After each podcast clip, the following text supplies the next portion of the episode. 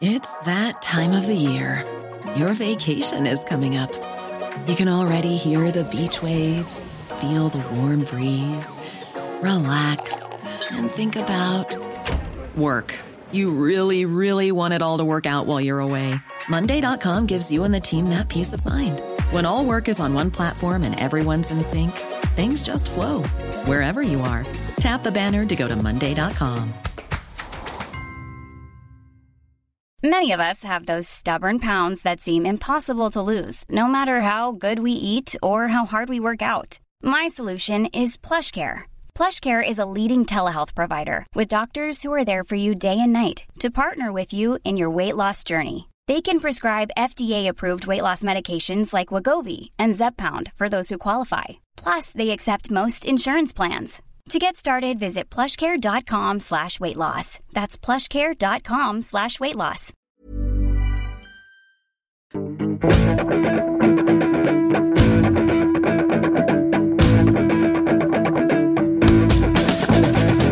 Welcome to the Game Podcast. I'm Gab Marcotti, and this week I'm joined by Paddy Barclay, Ben Smith, and somewhere in the great Northwest, Mr. James Ducker. Today we'll be looking at what could possibly be the greatest comeback ever, at least in English football, at St James's Park, and also the grudge match between Chelsea and Liverpool, where a certain Fernando Torres was making his debut. And we'll also be debating whether it's time to shut the transfer window forever, at least the January one.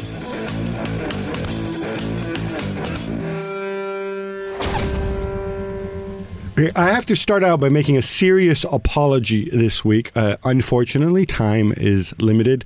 Uh, so if you feel that the exciting game you watched this weekend is getting short shrift, it's because, in the judgment of our producer, uh, Chris Skinner, and the team here, uh, these two games were more exciting. But it seems absolutely extraordinary to me that we have the bottom team in the Premier League bringing the unbeaten run of the top team in the Premier League uh, to an end. And. Um, we won't be talking about it in talking points, only quick hits for you guys. I think on this week we can call it what most of us would like to call it, which is St. James Park. Newcastle 3 0 down inside of 10 minutes, 4 0 down by the half hour, but then the Toon Army storms back and the game finishes 4 4. Now, one thing I want to go out, everybody talking about uh, how exciting it was and how fantastic it was, and Tiote's goal at the end. I'm going to start out with a slightly provocative question. Um, was this game actually good, or was it a case of Newcastle being abject in the first half and Arsenal being beyond awful in the second half? Paddy, both. I think it was. Uh, uh, I think it was a good match because of the fr- from the drama point of view. Yes, you could make uh, technical complaints. Yes, you could uh, make complaints about the teamwork, partic- uh, on the Arsenal side in particular in the second half. Um, but by and large, you go to football to see goals and entertainment, particularly the latter. Um, and this one provided it in bucket loads. I thought it was an absolutely uh, terrific uh, match, although I've only seen uh, the highlights, though I have seen them more than once. Um, and uh, you know, absolutely great. You know, bring it on. Very much in the in the spirit of this season. Ducker, if if uh, Tiote hadn't scored that fourth goal, would we be talking about this in the same way now? No, probably not. No, I think um, I think obviously it'd still be people would still be saying you know what might have been. I mean, I, I think in many respects it was a, a, a, the perfect advert for the Premier League. You know, being kind of chaotic and entertaining, but in in other ways it kind of shamed it. it uh, uh you know, just I mean, some of the football, you know, I mean, from a defensive kind of point of view, is absolutely kind of shambolic. I think a lot of League Two clubs who have been um, you know, disturbed if that, that kind of defending had been put to their name. Um, yeah, I mean, it, what made it so special is obviously, you know, Newcastle, you know, making history by becoming the first Premier League team to come from four four down to draw. Uh, you know, and obviously could have won it at the end. But you know, it would have just been a kind of a, an exciting game, and what might have been if it had, if it had finished four three. I'm sure Ben will have his say as well. But uh, the only thing I would say, James, is I watched uh, Real Madrid, uh, Real Sociedad last night, and the defending there was worse. At least as bad as anything we saw at St James Park. I think that the standard of defending generally has been a casualty of the move towards uh, entertainment in in the major footballing countries. So I don't think we can entirely say, oh, you, you know, because the next stage of the argument is probably to say this will hamper us in Europe because we're too porous. It's an example that's it's an argument that's been used before, and it's been um, proved. I think football is far more. Uh, homogenous now across Europe than it used to be. I wouldn't worry too much about it. I would just um, uh, laugh and lap up the goals. I'm with you, Paddy. I think this is, these games are exactly why people fell in love with the Premier League mm. when they did when it when it first came around. These kind of I'm games. Sorry, are, sorry if I jump in there. Right? Was this this kind of stuff? Uh, I'm a little bit. Uh, probably not younger than you, Ben, but I think probably a little bit younger than you. You Paddy. are younger than me, um, But no, I, uh, I, I, I watched football before the Premier League in this country. I remember exciting end to end games there too. Um, did this not happen before 1992? No, of, of course it did, but uh, uh that's is it more of an English thing, maybe, perhaps, rather than a Premier League thing? Uh, but my point is the Premier League and, and the reputation it developed through the world was one for entertainment, possibly over technical quality, mm. and it's something that uh, in this country we we're almost given over to accepting that. Well, we might not have the most technically gifted players, the best defenders, the most creative midfielders. We do know how to provide entertainment, mm. And you know it's fantastic to see. I mean, Arsenal will look at it and, and it, you know, it's more evidence that they perhaps aren't ready to win a title just yet. Frailties there that, you know, were exposed in the second half. But, you know, fantastic. Bring it on. Let's see more of it.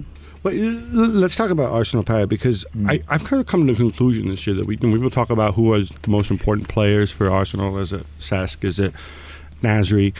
But I kind of feel that if Song or his understudy, Denilson, who may not be particularly good, but is still a holding midfielder who fouls people and wins the ball, um, if those guys had been available, maybe Arsenal would have played much better in the second half. Mm-hmm. Instead, what you got, Diaby gets himself foolishly sent off, and and, and, and we'll get to that.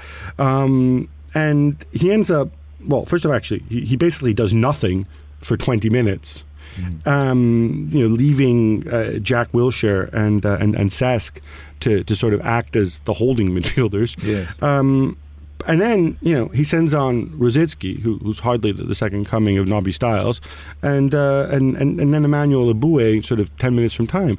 I mean, is is this a, is uh, would things have been differently if if he'd had like a real player to actually win the ball, uh, given how often Arsenal were possessing, uh, yes. were conceding possession second half? Yes, I, I, think I think that you know we go back to the old has Vieira been replaced has. Um, uh, Gilberto Silva been replaced. Manu Petit. Uh, to, to an extent, yes. Um, so uh, I, I, we all were saying earlier in the season that Alex Song had done that. It, was there. Uh, so I think there's a there's a point in that. But I, I, as I say, not having been there, I would hesitate to talk about team shape. But I thought it was a failure, a team, a, a, a really, really poor team failure by Arsenal. Um, uh, in terms of they became too strung out, they became shapeless, and they became all too easy to, to play against.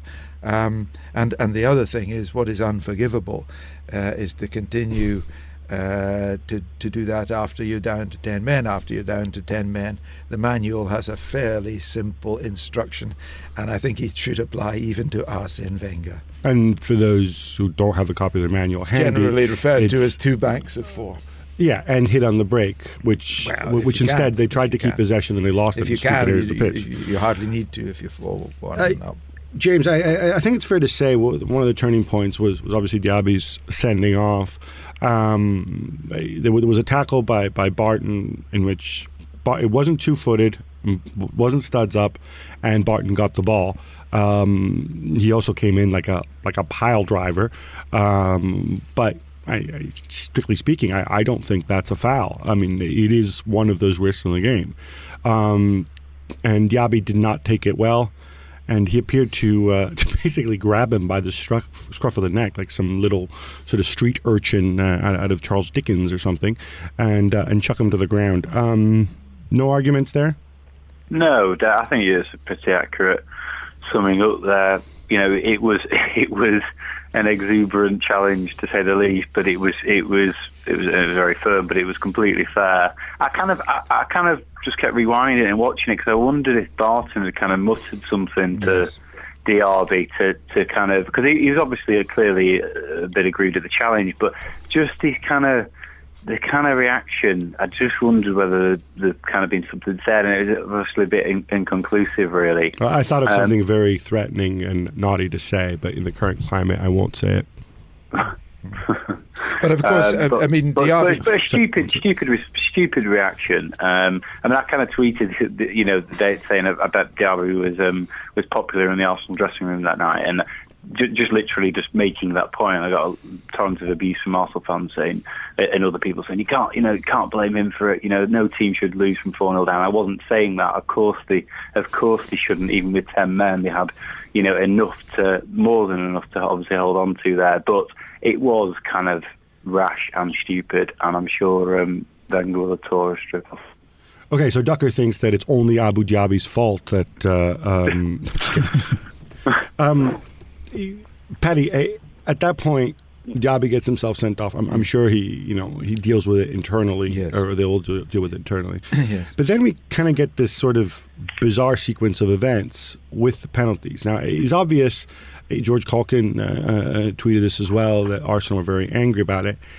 I didn't really have a problem with the first penalty. Um, if we are going to have a conversation about it, it, it, it's perhaps the second penalty. But before we get to that, we're talk about the aftermath of the uh, uh, of the goal. The, the you know, Barton converts a penalty, um, goes into the goal to pick it out. As often happens, Szczesny hangs, hangs on to the ball, and there's a there's a bit of a scuffle with Nolan. Looks to me like Nolan kind of cuffs him around the neck. Um, was this a situation where maybe you book both Szczesny and and Nolan? Yes, I, I, I, that's that's what I think uh, should have happened. Uh, certainly, Ch- Ch- Szczesny should not have held the ball. It's not his ball. It's the property of the referee at that moment. Uh, the referee, uh, obviously, because Nolan was on him so quickly, wanted to seize the ball and continue with play, which is his right. Um, the referee should have, uh, you know, couldn't have been expected to have disciplined that situation in the time involved because it all happened in a blur. Okay, but the, the, the, the linesman, Mr. Massey, no relation. Yes, but the way, again, he couldn't right have. there. It, but, but by the time the first offence had taken place, the second had taken place within seconds. So it would have been impossible to expect any official to intervene to prevent the second offence. They were both, in my opinion, yellow card offences. Yes, But Pat, Uh, Paddy wasn't what Nolan did like you know just as bad as what Diaby did. No, I don't think it was because what uh, they were both, in my opinion, they were both uh, yellow card violence. Uh, I don't agree with this business about you raise your hands, you're automatically sent off. Arsenal did cut United's lead to the top of the table by one point, but clearly it's it's two points dropped, and and bizarrely, uh, given you know, given the fact that we don't expect United to lose that many games, I mean, is this was this the game where, where, where it seems like a paradox where maybe Arsenal kissed the title goodbye? Um, I mean, I, I've kind of I, I, per, personally, I've just had serious doubts all along that they were ever going to, you know, you know, be able able to win the title. Um, I think, I mean, kiss the title away. They are only four four four points off, and United have, you know, got obviously some some kind of difficult games still to come. So no, I wouldn't I wouldn't say that, but I don't. I, I personally see the challenge coming from from Manchester City, not Arsenal. Um, and if City and if City beat United on um, on Saturday at Old Trafford, then um, then uh, you know it'll be all to play for. But you know, again, you know that happens. You know, Arsenal can take advantage of that situation themselves. So no, I wouldn't rule anyone out at this stage. Moving on to Stamford Bridge, um, this game, uh, Chelsea uh, and Liverpool, was pretty much depicted as being all about Fernando Torres, um, and in a capsule, Paddy. Expectations. I mean, did, were you one of the people who predicted that Torres would struggle alongside Drogba and he would bottle it when faced with his old team and so on? well, I was uh, my my first prediction was utterly uh, confounded when I saw him in the starting lineup. I thought that was madness, um, and I, I think Didier Drogba might have gone along with me on that. Um, I thought it was absolutely crazy to expect a pair of strikers to work immediately. I have serious doubts as if they could ever work as a pair of strikers, those Drogba and Torres. I thought it was a, a, a catastrophic team selection uh, by um, by Ancelotti. What else did Uh, get wrong? I'm, well, I'm assuming I'm assuming that Ancelotti picked the team. Uh, uh, it, it, you, you know, if you were to say don't assume that, I would have to hold my hands up. And- well, wh- wh- what else did what else did, did Carlo get wrong? Apart from that, Well, I mean that that was bad enough. Um, I think it was a it was a poor poor uh, team selection. Um, it I also th- thought that uh, Torres's performance was so milky; it was unbelievable. You would expect a little bit of uh, animation from him, but uh, frankly, uh, he gave the kind of performance that got Roy Hodgson a bad name. Uh, I think it was. Uh, he was a profound disappointment, and he's got a lot uh, of improving to do. And so, to be fair, have Chelsea because that was uh, that was a joke of a team, and it got what it deserved.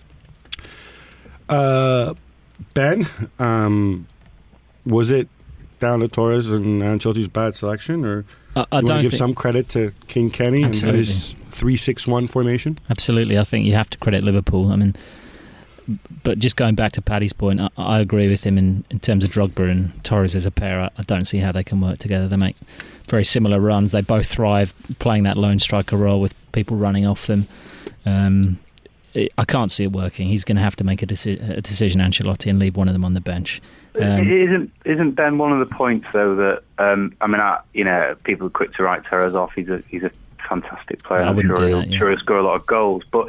Wouldn't wouldn't fifty million or whatever they spent been better better spent getting a top quality defensive midfielder in because John Obi Mikel, I'm sorry, is not good enough to get Chelsea where they want to Sure. go. I think I- I don't think Ancelotti had any intention of spending 50 million quid on Fernando Torres. I think the decision was made um, a few levels above him, and and I think Abramovich wanted has wanted to bring Torres in for some time, and I, I think that's very much a decision that Ancelotti hasn't made. It, it doesn't look good for the balance of the side, but you can't judge him on 60 minutes of football. He, he's a he's a huge talent, and I'm sure.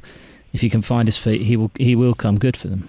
I, I want to make a point about this about Torres and Chelsea because on, on page five of, of the game today, there's there's an interesting graphic and it kind of shows you how, you know, I think statistics needs to be need to be um, read in context. On the one hand, it shows the average positions, which, by the way, in my opinion, is often a pretty worthless um, graphic. Agreed. Um, And it showed Torres and Drogba both sort of stuck one on top of each other right in the middle of the pitch. But then there's another graphic which says which shows Torres touches for Chelsea, and I, I I'm not going to sit in here and count them, but I would say that maybe oh 15 20 percent of his touches were actually in the middle of the pitch, and he had a lot of touches wide left and a lot of touches wide right. Um, I was at the game. I actually thought that Torres. I mean, Torres and Drogba. Obviously, they need time to gel together and whatever. But I didn't think the problem was that they were necessarily getting in each other's way. I, I, I thought, uh, especially in that spell, actually early in the second half, I thought they actually did did a pretty good job of trying to go in different directions, trying to pull the center halves. I think that's a big part of the reason why why Dalglish effectively had three center halves in there, so that you know we, we, with two it would have been would have been more difficult. We would, people would have been pulled away. so, I mean, I'm wondering if maybe we aren't overstating this a little bit about the impossibility of them playing together. Just maybe it'll it'll take some time, and, and maybe you wonder whether Anelka's the right man to play in the hole behind them. Yeah. But, but do, I mean, in terms of the balance in midfield, do you think the like the effect it has on Lampard and and the, you know, I, I think Mikel and Lampard were very poor. I Sure. think Lampard's really struggled. Yeah. Um, I think since Ram- coming back from his injury. at club level. He plays in a semi-holding role for England often, but I don't think in club level you want him there. You want No. him scoring goals for Chelsea. He's been doing it for eight years. You know why stop now? absolutely. Uh, when Because he's 33 when you're- coming well, off no, of an I- injury I'm- I'm has only saying why- scored four goals this Wh- year. Why stop now while he when when he's running out of time? Um, I mean, Lampard must be in an attacking role, but you can't have four all-out attackers. Uh, and, and and and by the way, if you watch Lampard playing for Chelsea, he is an all-round, all, all, an all-out Yeah, but, attacker. but sorry, Paddy. But last season, they Chelsea played 4-3-3, and so that was three strikers plus Lampard. Yeah, What's but yesterday, difference? yesterday they had three strikers, uh, in, uh, of whom Anelka was one, plus Lampard, but playing in a, a kind of neutral position alongside Mikel, who's, I mean, heavens, you talk about lucky managers. That Ferguson, he's done it again. He's got out of jail. He tried to buy Mikel. He, he, he, he went to court to keep almost to keep Mikel. what an escape! He doesn't half get away with it. Well, he got a lot of money out of doing that, so maybe yeah, maybe, maybe yeah, it was all part of his uh, Twin- of Sir Alex's master plan. exactly. I mean, Hey. but anyway, that, uh, so so so you know, there's there's nothing there at all. Uh, in that uh, that very vital position. Also, I think what we, we I, I would like to give absolutely full credit to Dalglish's Liverpool. Absolutely brilliant. It's lovely to see uh, three at the back come in. Somebody said they had five at the back. Liverpool. That wasn't the way it came over on my t- television set. I thought that uh, particularly Johnson out of position. Uh, his technique was poor, but his uh, positional play was excellent. He kept pushed up the pitch. Keeping pinning Bosingwa back, it was absolutely terrific. And at the end of the game, I thought was Ashley Cole playing, so that's Martin Kelly. Uh, you know, Kelly was I thought fantastic, I thought that Liverpool had seven candidates for man of the match. Uh, uh, Kuyt was magnificent. Uh, Lucas was magnificent. Carragher was magnificent. Gerrard was magnificent. Uh, uh, the, the, uh, Kelly was magnificent. Uh, the goalie was only asked to do two things. He did them brilliantly. So uh, it was a it was a terrific performance, and that it was boring. It's that time of the year. Your vacation is coming up. You can already hear the beach waves, feel the warm breeze, relax, and think about work. You really, really want it all to work out while you're away. Monday.com gives you and the team that peace of mind. When all work is on one platform and everyone's in sync, things just flow wherever you are. Tap the banner to go to Monday.com. There's never been a faster or easier way to start your weight loss journey than with PlushCare. PlushCare accepts most insurance plans and gives you online access to board-certified physicians who can prescribe FDA-approved weight loss medications like Wegovy and Zepbound for those who qualify. Take charge of your health and speak with a board-certified physician about a weight loss plan that's right for you. Get started today at plushcare.com slash weight loss. That's plushcare.com slash weight loss. plushcare.com slash weight loss. doesn't matter. I mean, I remember Liverpool under Houllier went and did the same thing. Came back with a 1 0. Uh, Bruno Cheyrou scored. And uh, people said they were boring, but, you know, that's that's not what it says in Rothman's. The- yeah, it also says that Houllier won and led Liverpool towards many Premier League titles as, as you did, Paddy. But that's a whole other that's a whole other issue. We don't want to. I, know- I know we I feel think differently. Trophies in a season. I think Kenny would settle for that, don't you? Um, but actually, I, I, I do want to give give, give Dalglish credit because I, I think that there, were- there's, there's, there's well, there's, I think there's two big perceptions, which in some way were, were knocked down.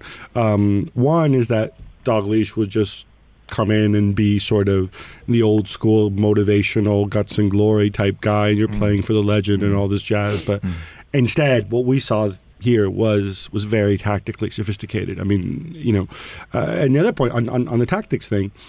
I, it's weird. At the World Cup, you had all these sort of savvy tactician types talking about how four four two is dead and, and, and three at the back. Nobody in the universe plays that, and it's stupid, and yada yada yada. And here's somebody who comes out, and you know, I, mean, I, was on a show with Steve Nicol last night. He called it a three six one formation. We can mm-hmm. quibble three six one, three five two, mm-hmm. whatever you want to call it. Mm-hmm. Well, certainly wasn't three five two actually, but um, but here's here's a, a British manager who goes out, uses a different formation, a formation that I, I think was, was maybe Harry Redknapp a few years ago. Was he the last guy to play three at the back regularly in the Premier Yeah, League? but I mean, But uh, many- I mean, T- Dalglish did used to do it. Yeah, Dalglish yeah. did used to do it on occasion. It was 20 years ago, though. Yeah. What I'm saying is, like, to, to, for Dalglish to go and do this now, I think shows foresight. It shows guts. It shows a creativity. Yeah. I mean, I. I, Let's I, not underplay Steve Clarke's role in all of Absolutely, it. I'm as like well. Steve Clarke. I, yeah. Yeah, it's, I mean, Steve, basically what Dalglish has done is found. Sorry, I'm in- sorry, sorry, sorry. Can we just pull up on, on Steve Clarke? I, I, I know Steve Clarke. I, but he's been at the club how long? I mean, did you really think? Did you, do you really think that, that that a light bulb goes off in Steve Clarke's head, and and he he becomes sort of the master tactician? So, no, no, no, Gavin. I'm not saying that. I'm just saying that you know he, he he's he he's going to have obviously kind of some influence in it, and and I'm not saying he's you know it's because of him that Liverpool are suddenly kind of turning things around, but you know his kind of input will obviously kind of you know be benefiting them, and, and Chelsea have Chelsea have suffered for the loss of him. Uh, final point on Glenn Johnson. Obviously, we, we, we know him as a right back. He became an England international as a right back. I, I think he's a he's a very very gifted player who perhaps hasn't been as consistent as as he might have been, and obviously also had a difficult time under uh, under Hodgson. With Martin Kelly emerging, and I think a lot of times with homegrown kids, we are a bit too quick to lavish the praise. But I'm wondering, he did a job in midfield. Um, does anybody here want to argue that maybe that's his future as, as sort of a, a left wing back cutting inside? I think it's it's been a wise move, partly because a lot of Johnson's problems have stemmed from his, his desire to get forward and his, his ability to beat players and go forward have then made him vulnerable at the back. So, but perhaps throwing him across the other side of the field where he's not quite as comfortable going forward on his left foot, he is maybe just his position is slightly better. He's slightly less inclined to bomb on. And uh, you know he's he's been fantastic there since he's moved over. He's been very willing to do it as well, and said he's happy to play there. Um, I can see I can see it you know, I can you see lose working. a lot of attacking oomph. Sure, but uh, I think so does Patrice Evra. You know, I mean, he, he he's fantastic kind of going forward, but he's also a brilliant defender, and it and he doesn't. You know, he had obviously a, a minor a minor kind of blip at the, at the start of the season, but has been terrific for five years or so. So, I mean, I think with Johnson doesn't appear to kind of ha- have that ability to kind of juggle those two kind of disciplines. So maybe you know, it's obviously very, very early days and very difficult to kind of judge off, you know, good game midfield here, you know, here or there. But but but it would you would think I'd free him up, um, perhaps, um, because I mean, it, yeah, it, big questions about whether whether he'll have, ever have that kind of defensive, you know, discipline drummed or, or rather the ability to juggle the defensive responsibilities with his desire to attack, and, and that obviously is something you don't want to take out of his game.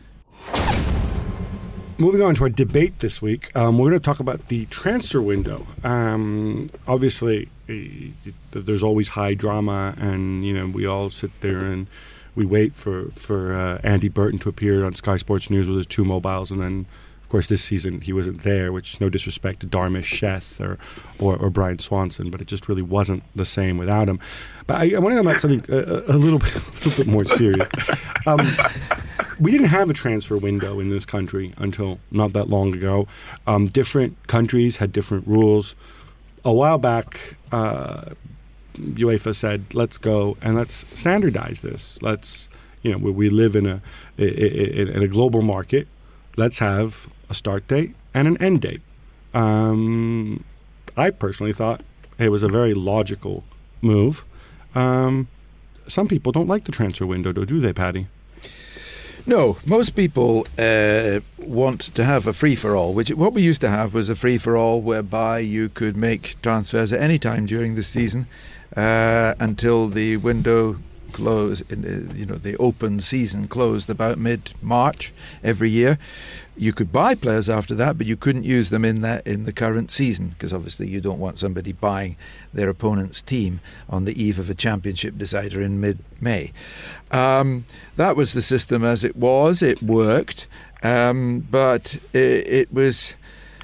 It, it, tended to favour, obviously, the rich. If they're able to buy and chop and change their team all the way through the season, it's obviously helpful. Um, uh, so I was glad, like everybody else, when the transfer windows came in and were standardized throughout Europe. The problem is that they're at the wrong time. I would have only one window and I'd close it in June. Uh, for the close next it in June for the next season, yeah. When would you open it?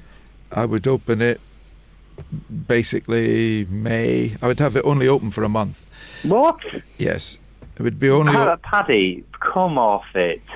Um, um, do, do, the intricacies involved in transfer negotiations and the difficulty and stuff, I'd say expect clubs to be able to sign players James, in the space of a, of a month. James, James, ludicrous. James, signing you could do in a week. the The point is that it it's the, there's nothing to stop uh, the the negotiations, the uh, the deals being done well in advance. Basically, it should be part of a manager's job to plan for the next season in the current season. That's the whole problem with the game. You you start the season. I mean, personally, I find it. I think it's the worst thing about the modern game is the fact that the transfer window takes place at the wrong time. You start the season with your brand new season ticket, And you you, got, you watch your team run out at the start of the season, and you know, like Sunderland fans say, "Oh, I wonder how many Bentley's going to score this season." Well, what you don't know is that if whatever he scores, it won't be for you; it'll be against you. Now that is awful. That is terrible for the dignity of the supporter. It's terrible for the dignity of the player, and it's terrible for everybody except agents. And I would like to have uh, a system whereby, and it pertains in other sports, it's only we who put up with this nonsense. And of course, you're never going to get a journalist complaining about it because it, it, it, it, apparently is good for newspapers. But uh, I find it a complete bore. And what's more, one that does nothing for the dignity of the game. So I would have only one transfer window. It would be very, very short, and it would take place as soon as the season ends. Paddy, well, what happens if you have a team that's uh, that's just relegated? Hit? No, that's that's hit by an injury crisis in, in, in December. Well, that's, well this, is, this is where the this is where the advantage of the system comes in, because you do what you used to do. You have a reserve team that matters something. You have a youth development system. It would force every club to ha- to concentrate on youth development so that they constantly had a pool of players who were good enough, if necessary, to step up. And that that would be just Doesn't another. That raise costs? Um, I beg your pardon? Doesn't that raise costs? Having a reserve team, having a giant squad. Of course, it raises costs. costs money. It, it raises costs, and the money that would be spent on on youth development would be money that would be saved from the inflation of the transfer market. if, if, if, when you say youth development, you're talking about these are professionals, right? Once they hit a certain, I mean, you're not going to play 15 year olds, right? So you're going to have to have people on professional no, contracts. No, no, no. They'll be on under 19. They'll team. be on professional contracts, but many of them will be on contracts that are uh, not even a tenth of the contract of your star players. For example, Josh ten grand a week. Josh McEachran at uh, at Chelsea. I don't know what his wage is, but I would doubt very much if it's a tenth of Frank Lampard's. Um, so. And yet, the difference between the players might not be so apparent. I mean, McEachran's an, an enormous talent, and it would, uh, uh, it would to an extent force clubs to uh, to have a, a, a developed uh, youth development policy instead of it being, as it is at the moment, an optional extra. But Paddy, the comings and goings at clubs and players, favourite players leaving and going to rivals, uh, yes. isn't that just something that football as a whole has, has become used to and accepted? It's a, a, part of the game, whether it's a good part of the well, game or not. All I'm saying is I haven't accepted it. Sure. And I think that it's also it encourages short-termism. I mean, yes, short termism we have all accepted. We dress it up as entertainment. The transfer window is funny, and, and, and, and Gabs gets a laugh by t- giving the name of the, the bloke whoever he is that uh, that, that fronts it. You know who but it is. I don't Come know on. who it is. He's got two mobile phones. Uh, well, all right, he's got two mobile phones. I mean, I did at one stage, but um, it it it it it, uh, it, it is simply undignified, and it, it I think the blurring between football and fantasy football is past a joke. I'm bored with it. The days of the uh, of, of sort of the maximum wage and indentured servitude of footballers are pretty much over.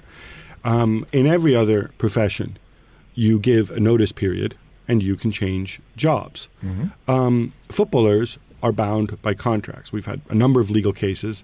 Um, the, the the fact of the matter is, if that you're a good footballer in a bad team, if you were in any other job, you could give you know X amount of weeks notice, walk out and join somebody else. None of this transfer fees and whatever else. Mm-hmm. Now we've struck an uneasy compromise with the Players Association, which basically means it's nearly impossible to do that. But um, to, to, but and we've done that in the interest of stability. But what you're suggesting is that Ben Smith is a, is a striker at, at Leyton Orient or something and thinks he's going to do well, and then the manager doesn't like him or you know plays his nephew or something. Um, he has to sit the entire season without any prospect of playing, damaging his career prospects. Um, he's obviously still getting paid, but I. I think we have to remember that this transfer windows don't just apply to you know the, the, the millionaires in the Premier League. They apply you know across the football pyramid to people in the lower leagues as well.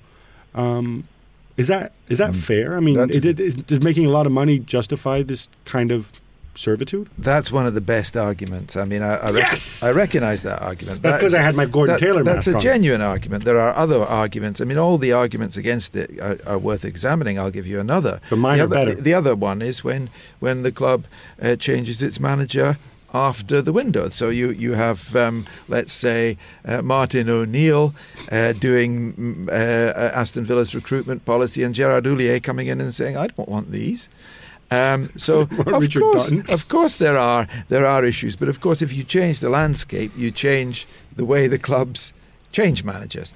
Um, but uh, it, uh, it, it by and large, um, and and to, to go back to your your very legitimate uh, inquiry.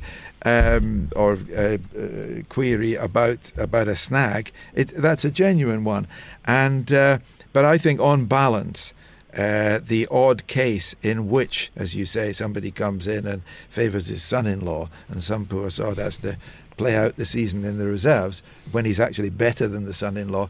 It's it's the kind of thing that happens, um, and it's it would just be one of the unfortunate effects of a much much better system. Well, let's resolve this in a, the way they do it on, on X Factor, albeit in a very reduced way. Uh, ben, status quo or the Barclay plan? I'll go for the Barclay plan, but with reservations. Ducker, Sorry, are are the options open all the time as it is presently, or the Barclay plan? When you vote for X Factor, right, you don't get that many options. You only get two Right, so- options, and you so- can't put all these caveats in. So it's status quo or the Barclay plan. Status quo. Uh, and I'll go for sta- status quo singing Paper Plane. There you have it. I'm with status quo as well. Time now for some quick hits, your favorite part of the show. Now, it was such a nutty weekend that the bottom club beating the top club and ending its uh, invincibility in the league this season only makes it into quick hits. Uh, Paddy, did United have this coming? And why can Wolves beat the big clubs but not the little ones? And finally, does Paul Scholes' propensity for cheating by punching balls into the back of the net with his hand diminish his greatness? Right, okay, last question first. No, it doesn't. It didn't with uh, Diego Maradona. What diminishes Scholes' greatness uh, is his thuggish tackling. Uh, now, as for uh, did United have it coming? I never thought they would go through the season unbeaten. After all, only two teams ever have done in the history of league football in this country, and United certainly couldn't be compared with either of those. You're not going to compare United with Preston North End? 18 no, no, they were a terrific side, and I'm the I'm definitely the only person here who not only saw them but reported on them, uh, admittedly as second man. Uh, to Brian Glanville. to Grand Glanville, exactly. uh, with Malcolm Brodie making the tea. And why can Wolves beat the big clubs but not the little ones? Well, I think they beat the little ones as well. Um, but the, I think the, basically it's the spirit of this season. The uh, smaller clubs are not frightened this season as they have been in previous years. Louis Saha scored four goals as Everton defeated Blackpool 5 3. Uh, Ducker, Saha went 10 and a half months without scoring a league goal in 2010. How to explain this turnaround? And please don't say it's just injuries. Well, uh, you know, Saha himself is, is, I mean, he actually came out after the Babylon games. He has been saying this for a while that he held his hands up and said that his confidence was pretty shot. And I think we all know about the importance of, of strikers, you know, in confidence. I mean, you know, not, not down the east flanks, we saw obviously Wayne Rooney going something like nine months without without uh, a goal from open play for United. Um, you know, and I, I think, I mean, Saha has, has always been a huge kind of confidence player. He's, he's one of those that's needed a. Wrap up, please. I was just going to say he's, he's one who's always needed an arm around his shoulder in, in, in, in something obviously appears to have twigged finally for him. Spurs draw level with Chelsea in fourth place after beating Bolton thanks to a spectacular late winner from Niko Kranjcar. Ben, I thought Redknapp had forgotten all about his existence. Does Niko have a place at Spurs, or will he be going back to the end of the bench when the regulars return? It was a wonderful goal, really fantastic strike, but um, it, it, it doesn't look great long term for Kranjcar, I don't think. Bale was injured, Modric is out, and instead of throwing him in from the start, he preferred to move Lennon over to the left, Van der Vaart to the right. So he's, he's a good player. I, I just don't see him as a regular for, for Spurs. I think Pienaar's there, Van der Vaart, Modric. Right. Sorry, Niko. Gab. Anyway, uh, one for you. Inter played Roma on Sunday night. I bet there was no excitement comparable to the Premier League in that one. Well, actually, in this case, you'd be wrong, Paddy, which is why I posed a question.